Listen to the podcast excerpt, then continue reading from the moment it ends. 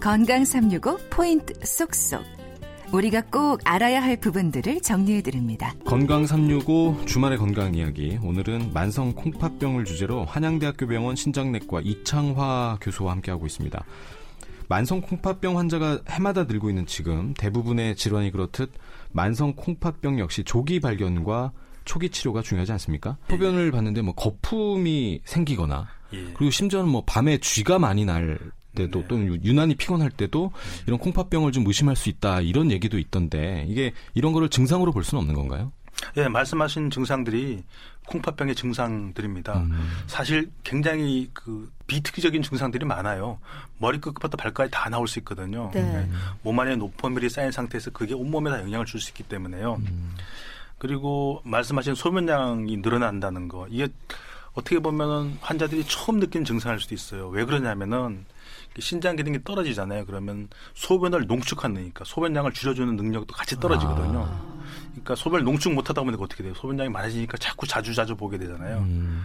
그리고 밤에 밤에 건강한 콩팥 같은 경우에 소변량을 줄여가지고 밤을 밤에 잠을 푹 잘 수 있도록 해주잖아요. 그렇죠. 근데 농축을 못하니까 자꾸 이렇게 소변량이 많으니까 야뇨라고 네. 하죠. 네. 아. 그런 경우가 사실 만성 콩팥병의 초기에 나타난 증상일 수가 있습니다. 음. 예, 그리고 또 하나 말씀하신 거품. 음. 거품은 이 소변에 거품이 심한 경우에 이게 단백뇨가 나오는 환자일 경우 상태일 경우가 있, 어요 근데 사실 근데 대부분 소변 보면 거품이 있잖아요, 그렇죠? 네. 예, 다 있어요. 근데 근데 그런 분들 중에서 진짜로 이상 있는 분들은 어떤 분이냐면은 소변을 보고 거품이 일어났잖아요. 근데 한참 있다가도 그대로 있어요. 아. 한 5분 10분 있다가도 그대로 있거든요. 그런 분들이 경우에 가서 검사해 보면 진짜 단면류가 있는 경우가 많고요.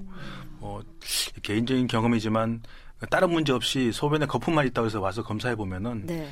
이상이 있는 분보다 정상인 분들이 더 많습니다. 이거는 뭐 제 개인적인 경험이라서 일반화하기는 좀 어렵지만 그랬습니다.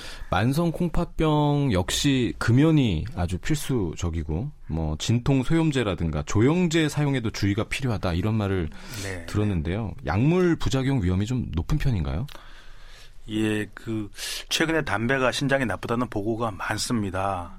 어, 어쨌든 담배는 반드시 끊으셔야 되고요. 네. 예, 그리고 또 진통 소염제 말씀하셨는데 진통 소염제는 뭐 콩팥에 다양한 문제를 일으킵니다. 다양한 문제를 일으키는 신독성이 있는 대표적인 약입니다.